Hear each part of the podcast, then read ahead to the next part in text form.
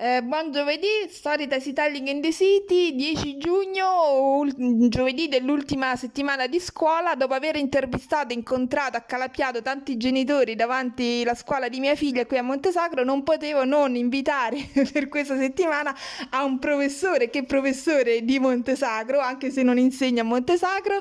Buongiorno Alfonso Sessa. Buongiorno a tutti, buongiorno a tutti gli ascoltatori. E ascoltatrici. Eh? E ascoltatrici, no? Perché adesso c'è la parità di genere. perché sono una bella fetta. Allora, Alfonso è un uh, amico, amico di suicidalità, sì, sì. Sì, un, amico direi proprio di famiglia, un parente più che un amico. Esatto, dal lontano 2014 alla biblioteca borghesiana ci siamo conosciuti proprio in estrema periferia e poi hai partecipato più volte e ora non potevo non invitarti a essere protagonista di un nostro story telling in the city con due tesi molto interessanti ho scoperto anche una terza tesi specializzazione, è un percorso di vita molto molto particolare, molto intenso. Allora, Direi, intanto citiamo le tesi. La prima è lettere, l'estetica della messa in scena, la drammaturgia di Enzo Moscato, fatta nel 2001 in facoltà di lettere con il grande professore di teatro Ferruccio Marotti. Poi, poi raccontiamo man mano la, la, vita, va? come sei arrivata alla tesi in filosofia, la tesi in specializzazione e dove ti ha portato un po' la tua passione per il teatro. Arrivata a Roma alla Sapienza proprio per studiare teatro, vieni dalla campagna, raccontaci un po' questa scelta di lettere. Beh, la scelta di lettere è motivata dal fatto è un buon compromesso tra la passione per il teatro e l'esigenza l'esigenza di avere un titolo di studio finito, perché da una parte c'era la mamma che eh, diceva no, tu comunque te la devi prendere una laurea e dall'altra parte c'ero io che invece ero venuto a Roma per studiare teatro. Avevo sentito parlare del Centro Teatro Ateneo e ho avuto la fortuna appunto durante i corsi di, del professor Marotti di conoscere dal vivo eminenti personalità del teatro italiano, tra cui appunto Enzo Moscato che eh, qualche, qualche, anno prima avevo, avevo poi incontrato per eh, appunto strutturare la mia, la mia tesi. Mm-hmm. Una tesi, allora ricordiamo il professor Ferruccio Marotti è stato colui che ha portato Edoardo Di Filippo al Centro Teatro Ateneo facendo fare delle lezioni epiche proprio, sono entrate proprio nella storia del teatro, Ferruccio, eh, Edoardo Di Filippo negli ultimi anni della sua vita perché era l'81, poi è morto nell'84, quindi era già proprio al massimo del massimo. E quindi una, un tuo interesse per la drammaturgia partenopea anche venendo comunque da territorio campano però con un'attenzione poi alla drammaturgia partenopea post Edoardo raccontaci sì. appunto. Eh, eh, dopo aver visto visionato queste lezioni perché io nell'81 avevo 4-5 anni dopo aver visto queste lezioni del professor Marotti ecco mi sono maggiormente affezionato e appassionato e quindi mi sono detto che forse mancava il pezzo del dopo Edoardo e so, ho cominciato ad interessarmi alla drammaturgia partenopea contemporanea e ho incontrato Enzo Moscato. Enzo Moscato che un drammaturgo oramai nemmeno più considerato uh, di, di, avanguardia perché ha i suoi 60 anni e passa, ma uh, nel 2000-2001 rappresentava il dopo Edoardo, colui che Uh, insieme ad Annibale Ruccello ha ereditato l'esperienza edoardiana e l'ha un po' trasfigurata, l'ha un po' trasformata, uh, una sensibilità moderna su temi di scottante attualità, tra cui anche già uh, il tema gender. Eh, molti, mo, mo, molti, personaggi delle sue commedie eh, tragicomiche sono femminili, sono persone che in cerca di una identità sociale eh, ma anche sessuale. Quindi... Ci dici qualche titolo di qualche... Eh, sì, allora mi prendi molto alla sprovvista perché è passato tanto tempo, ma eh, sicuramente... Ehm, Uh, un testo con, con, Giuliana Desio che vi invito ad andare a vedere. Anna, Anna Cappelli credo uno, de, uno, dei testi appunto Anna Cappelli ma ce ne, uh, ce ne sono tanti. Ecco io vi invito a, a, ad andarli a vedere questi testi perché Enzo Moscato ancora calca la scena contemporanea. Mm-hmm.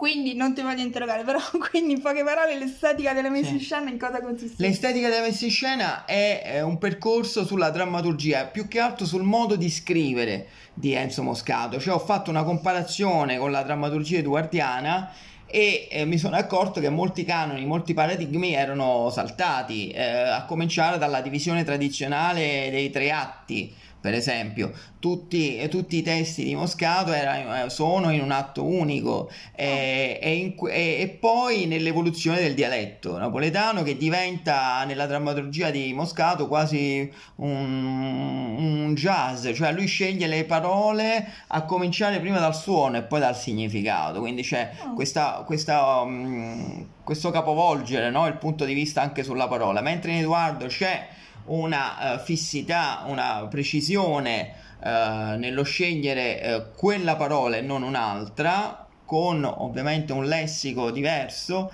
in, in Moscato la lingua si fa un vortice, un fiume in piena di parole qua, di, di cui non si distingue nemmeno il, il significato, ma, ma sono proprio musica, ecco, un napoletano che diventa musica. E mi piaceva accostare i due autori che invece hanno molto in comune. Molto interessante, questo dialetto napoletano che ti è particolarmente caro, che l'hai studiato e non solo, hai fatto anche un'altra grande cosa, no? Raccontaci un po'. Sì, eh, questo dialetto napoletano che appunto ho studiato anche da... poi mi, mi è stato chiesto di studiarlo dal punto di vista proprio filologico perché eh, nell'ultima lezione il professor Pasquale Stoppelli che è un professore credo sia morto, professore di letteratura italiana, uno dei primi a portare la eh, letteratura sui CD che venivano eh, pubblicati dall'Espresso. Nell'ultima lezione di letteratura italiana lui mi chiama e mi invita a- ad esporre il primo canto dell'inferno che io nel frattempo avevo tradotto in, in napoletano rispettando anche la rima incatenata, quindi rispettando anche lo schema metrico. È stata un'esperienza bellissima, divertentissima. Poi lui mi ha eh, spronato a eh, proseguire nel, nel lavoro di traduzione. Io però mi sono fermato al primo canto perché poi gli ho detto, professore, io vado avanti, se lei mi garantisce un CD sull'espresso, altrimenti mi fermo, c'è troppa fatica. Qui un appello però, vogliamo continuare gli altri canti dell'inferno in napoletano? Ecco, sì, ehm, non so, se voi pensate sia un- un'opera meritoria, io mi impegno a, a tradurli e magari potremmo fare, ecco, con Adriano un podcast proprio sui, sui diversi canti dell'inferno tradotti. Eh, chissà, forse per gli ascoltatori e soprattutto per le ascoltatrici. Soprattutto andiamo alla ricerca di una della ragazza invece che ti fece le riprese. Sì, no? facciamo un appello, vorrei fare un appello. Eh, io cerco la ragazza che in aula 1 della facoltà di lettere eh, alla, alla città universitaria mi riprese durante la recitazione del primo canto dell'inferno. Anno scolastico, anno accademico 2001. Anno accademico 2000-2001. Perfetto, cerchiamo di rintracciarla, dai, assolutamente. Ma ti viene a memoria qualcosa che ci vuoi declamare? Ma insomma, a memoria è veramente molto difficile. eh, vi posso così dire che eh, ne- ne- me- men- mentre camminavo mezzo a sta vita che era scombinata, Andrasat mi trovai da un bosco scuro, scuro come la notte e, e mi dicette ma che ci faccio? Ci verso suono e a fantasia è suono, è fantasia o è verità? Questa era un po' l'intro. Giuro che, che sono veramente mortificata che sia solo un podcast e che non abbiate potuto vedere anche l'espressione di Alfonso. Ma continuiamo in questo percorso appassionato di teatro, appassionato e appassionante di teatro, con una laurea in lettere, poi che se ne fa? Che hai Eh, pensato? tu? appunto, poi, siccome in Ita- siamo in Italia, con una sola laurea, che fai con una sola laurea? In ci lettere per Poi in lettere, voglio dire, no? Eh, qui ce ne vogliono almeno due, pensai. E pensò pure mia mamma, che nel frattempo, non contenta che avessi preso la prima, voleva pure la seconda. E io... Sei figlio unico? No, no, ho un fratello che fa l'ingegnere, però lui Ah. la laurea, le- le- la laurea in ingegneri vale uno, cioè vale, vale, quella di lettere. E allora, niente, mi entrai a Villa Mirafiori, mi innamorai del posto e quindi... Facoltà di filosofia? Facoltà di, di filosofia via Carlo Fea E allora dissi, vabbè, ma io scelgo filosofia per il posto in cui è. E devo dire che è un mondo, mi, mi si è aperto un altro mondo, un'altra tesi, un altro mondo. Questa tesi eh, si chiamò, eh, si chiamò, si chiama perché fino al 2019, lo dico, lo rivendico con grande orgoglio, io sono stato anche uno studente, Adriana, diciamolo, non solo un insegnante, uh-huh. e anzi lo ripetevo come un mantra ai miei ragazzi, dicevo, ragazzi guardate che avete di fronte uno che sta pure dall'altra parte della barricata, che sta pure dalla vostra parte, quindi chi meglio di me vi può capire? E quindi io mi sono laureato nel 2019 con una tesi in estetica dal titolo in principio era la marionetta l'arte dell'inorganico in von Kleist, Kafka e Carmelo Bene. Come si nota, eh, c'è sempre un autore di teatro che, tra, da, che mi ispira dalla prima alla seconda. E che cos'è questo concetto di inorganico, organico? Beh, è un'idea bizzarra che questi tre autori che eh, si ehm, allontanano di un secolo l'uno dall'altro, quindi von Kleist 800, Kafka 900 e Carmelo Bene XXI secolo, hanno in realtà in comune uh, un principio estetico, allontanare dalla scena del teatro, della letteratura, eh, l'organicità, l'umano, cioè nel teatro di Carmelo Bene come nella letteratura di Kafka e nel saggio Il teatro delle marionette di von Kleist c'è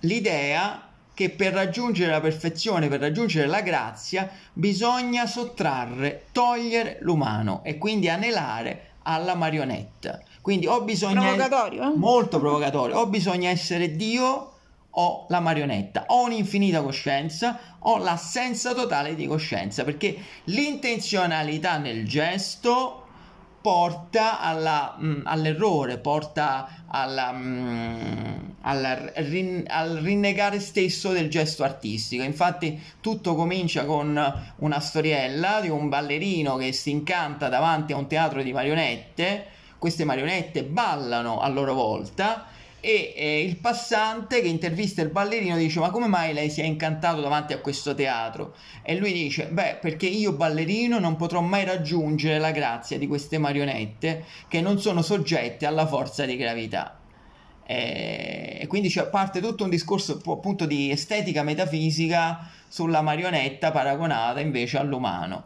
E questa cosa l'ho ritrovata anche nella letteratura di Kafka eh, in alcuni racconti e, e, nel teatro a maggior ragione di, di, Carmelo Bene, dove Carmelo Bene, soprattutto nel Pinocchio, dice io anelo alla, a, a, ad essere eh, il tavolino da cui è nato Pinocchio, insomma, quindi c'è tutta una riflessione su questo che io vi invito a vedere, eh? anche ad ascoltare. Pinocchio di Carmelo Bene è un podcast, prima ancora che venisse inventato il podcast, c'è anche una traccia completamente sonora e audio sul Pinocchio di Carmelo Bene molto interessante.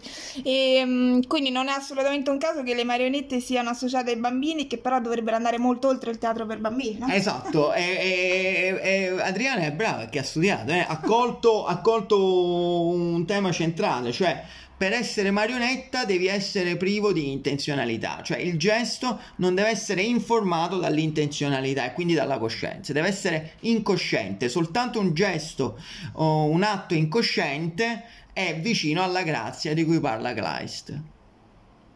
Interessantissimo, mm. assolutamente da approfondire ed aprire ulteriori riflessioni. E, ehm, allora, tu hai frequentato questa facoltà di Villa Mirafiori proprio perché è un ambiente a sé, raccontalo, no? Per chi non lo conosce. Sì, ambiente a sé, un mondo, un mondo pazzo, un mondo dove un mondo asincrono, potremmo dire, rispetto alla sincronicità dei tempi moderni, perché si entra lì, c'è una bellissima, un ex monastero in realtà, eh, diventato appunto poi eh, la facoltà di filosofia, monastero dell'Ottocento, credo che la villa risalga all'Ottocento, con bellissimo... Era anche la villa per l'amante del re Vittorio Emanuele. Esatto, quindi poi ovviamente c'è sempre, ci stanno sempre i Savoia in mezzo, e, beh, nonostante i Savoia devo dire il posto è rimasto incantevole eh, dove ci sono ragazzi che si confrontano, parlano ad alta voce di Hegel, eh, di Marx, insomma è un posto da visitare. Ecco, io se fossi una guida turistica vi è porterei vero. a Villa Mirafiori. È vero, è vero, è vero. Sì, sembra una città ideale. È, la città ideale, è proprio l'utopia di um, Thomas More.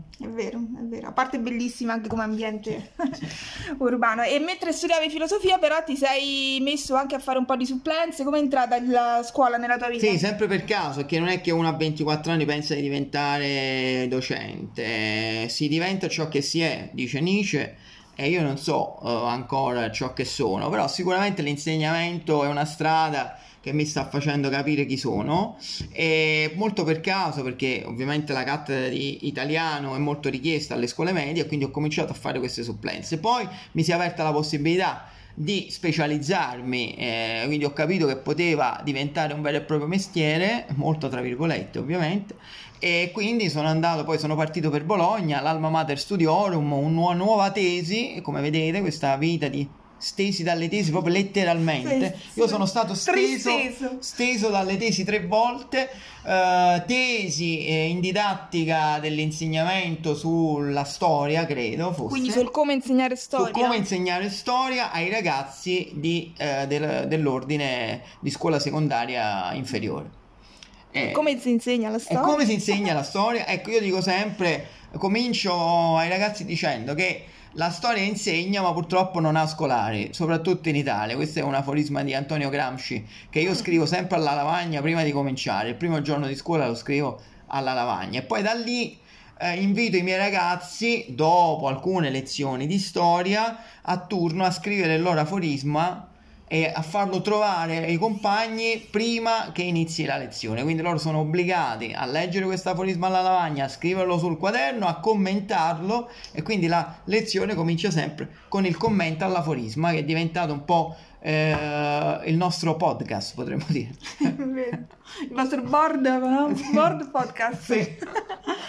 E, ehm, e, poi hai trovato cattedra alla scuola media Falcone Borsellino sì, in poi, zona Piazza Bologna. Poi sì, poi le fatiche sono state premiate, le tesi sono servite a qualcosa, quindi non è vero che le tesi non servono, le tesi servono e, e, quindi adesso sono di ruolo ormai da 12 anni all'Istituto Falcone Borsellino uh, via Procida, zona Piazza Bologna, un istituto uh, di cui insomma vado molto orgoglioso e fiero, uh, non fosse altro perché porta i nomi eh, di due giudici a noi molto cari dove sei amatissimo dei tuoi studenti non a casa e dove tu però ami anche molto i genitori, no? Raccontaci di questa esperienza fenomenale che hai compiuto genitore all'inferno tornando sempre a Dante. Sì, eh, nel, nel settecentesimo anniversario della morte di Dante Alighieri mi sono chiesto come potessi raccontare la sua morte in un modo originale e ho raccolto attorno a me i genitori di due classi terze, di due classi seconde in realtà perché questo progetto nasce l'anno scorso, poi la pandemia ha fermato tutto.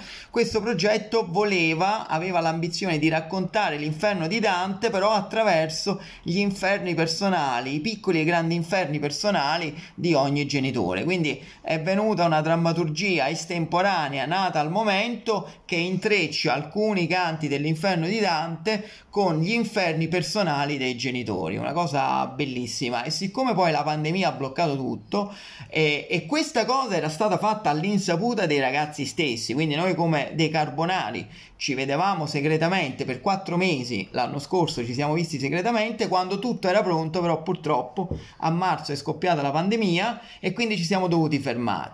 Eh, volevamo dare degna conclusione a questo progetto e soprattutto dirlo ai ragazzi perché eh, devo dire che i miei genitori sono stati bravi a mantenere il segreto per un anno intero.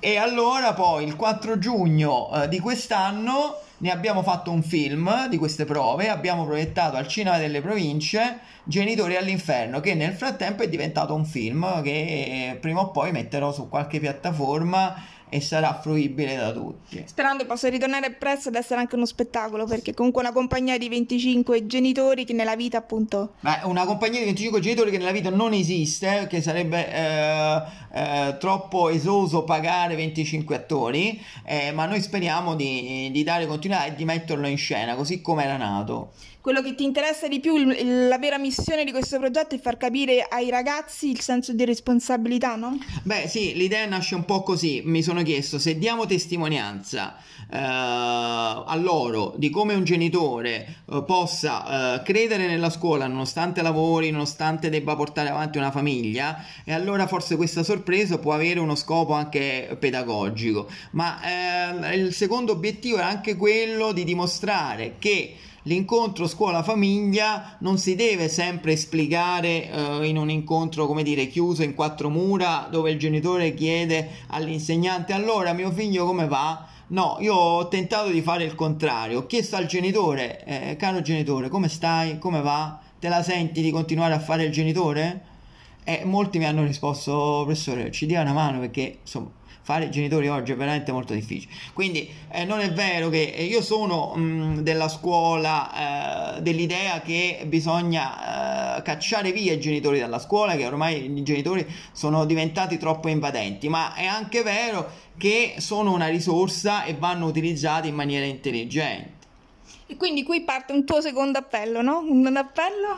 Allora, il mio secondo appello è, è- è- volevo lanciare l'idea di una tesi, cioè, che magari eh, si potrebbe chiamare appunto Genitori all'inferno, sottotitolo, sottotitolo L'incontro genitori, eh, l'incontro scuola-famiglia in un'ottica pedagogica teatrale, insomma, eh, si facciano avanti gli studenti di scienze della formazione, di scienze dell'educazione, eh, perché secondo me questo è un ambito che non è stato ancora indagato come meriterebbe. Assolutamente sì, studenti e studentesse. Studente e soprattutto, anzi, studentesse, perché a scienze della formazione ci sono più studentesse che studenti.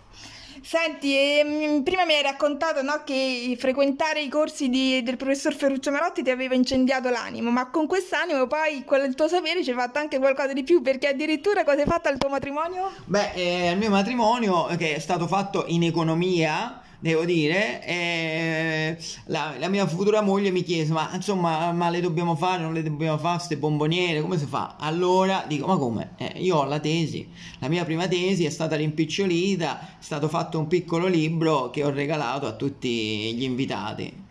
Quando ho letto il modulo di partecipazione di Alfonso e ho letto questa cosa, sono veramente strabuzzato gli occhi, perché una tesi regalata come bomboniera a tutti gli invitati è veramente, non mi era mai capitato. Questo fa capire però veramente come dietro la tesi ci sia veramente una- un percorso di vita a cui uno ci tiene davvero particolarmente, una visione del mondo assolutamente da condividere con gli altri. A proposito di condivisione, avremo molti altri aneddoti di Alfonso da raccontare, per esempio anche una volta che capitasse per caso sulla Tiburtina, vogliamo raccontare... Palatino, Al Paladino mi confondo sempre, vai raccontalo, vai. Beh, insomma, questo è vabbè, tanto sarà breve, magari cancella- Adriana cancellerà questa parte del podcast.